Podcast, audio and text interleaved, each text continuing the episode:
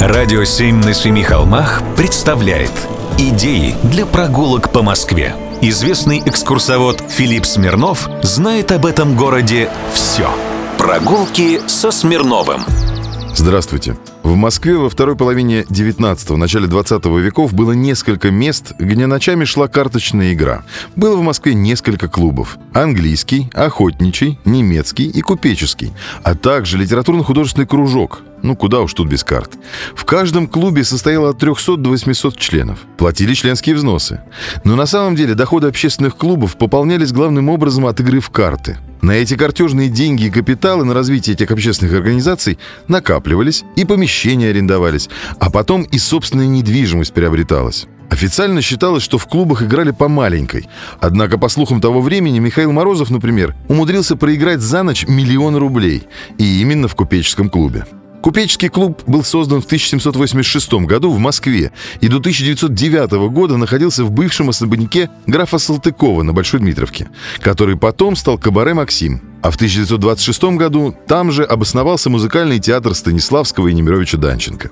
В 1909 году купеческий клуб переехал в собственное здание на Малой Дмитровке, туда, где теперь театр Ленком.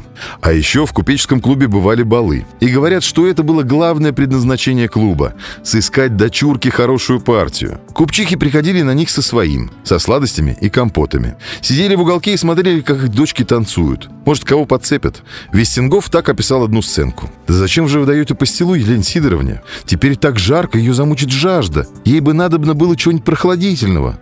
«Нет, я сильно как разопрела», — ответила дочка и начала махать на себя платком. «Аленушка, сядь», — сказала ей маменька. «Маменька, я нисколько еще не уморилась. Не люблю сидеть».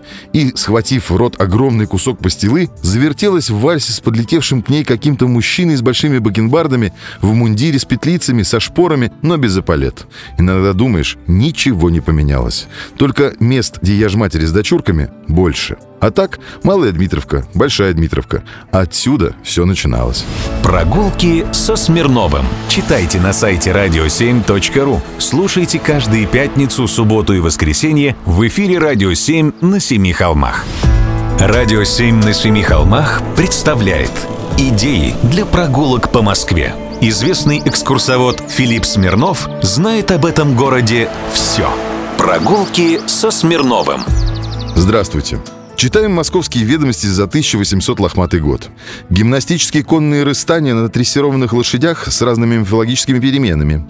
Покажутся разные прыжки с трамплина необыкновенной вышины. И в заключение один искусный гимнастик полетит через 12 лошадей и сделается в воздухе невидим. Будет большая скачка. Ну, красота же. Мифологические перемены и исчезновение гимнастика анонсировались к показу в Элизиуме. В Москве на улице Старая Божедомка был знаменитый Корсаков сад. По-другому его называли Эрмитаж, в котором было несколько сцен. На этом месте сад Эрмитаж существовал почти весь 19 век, пока не захерел в конец и не был перенесен Яковом Щукиным, разбогатевшим буфетчиком, на новое место. Туда, где мы все привыкли его видеть, на улицу Каретный ряд.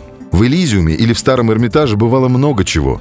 Он был очень обширен и занимал все пространство нынешних самотечных переулков. Вход в него был от Волконского переулка, а сам сад был разбит на месте старинной усадьбы, которая когда-то принадлежала прадеду Александра Сергеевича Пушкина.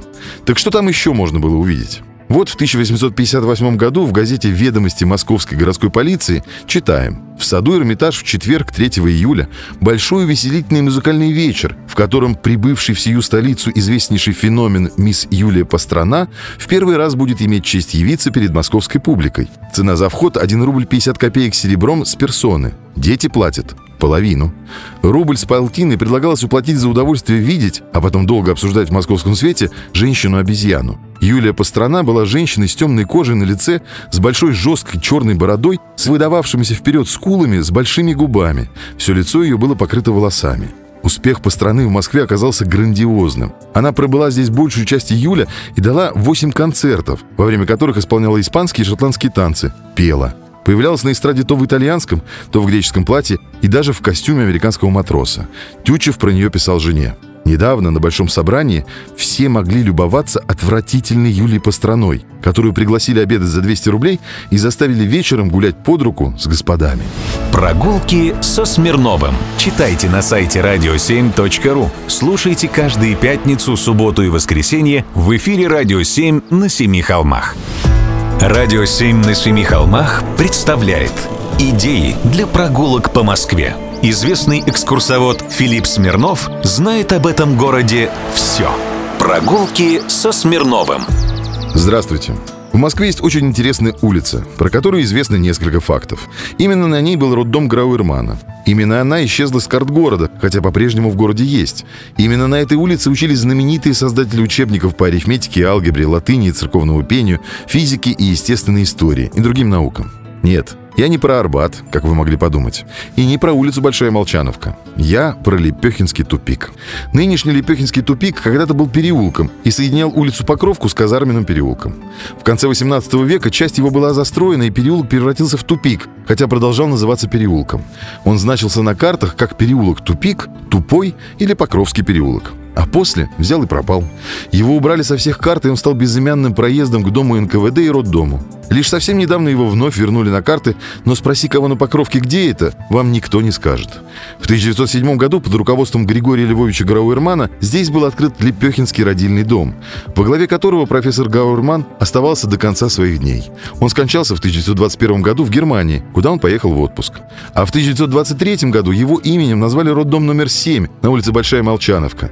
Роддом-то сохранился, только теперь в одном из его корпусов предприятие общепита, а в другом – огромная рюмочная.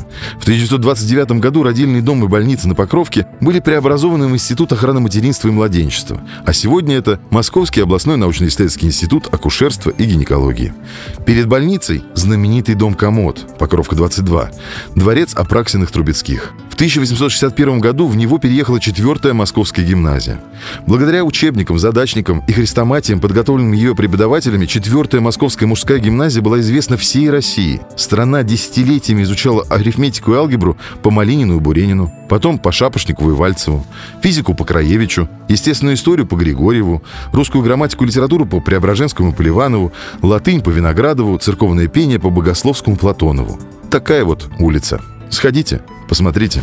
Прогулки со Смирновым. Читайте на сайте radio7.ru. Слушайте каждые пятницу, субботу и воскресенье в эфире «Радио 7» на Семи холмах.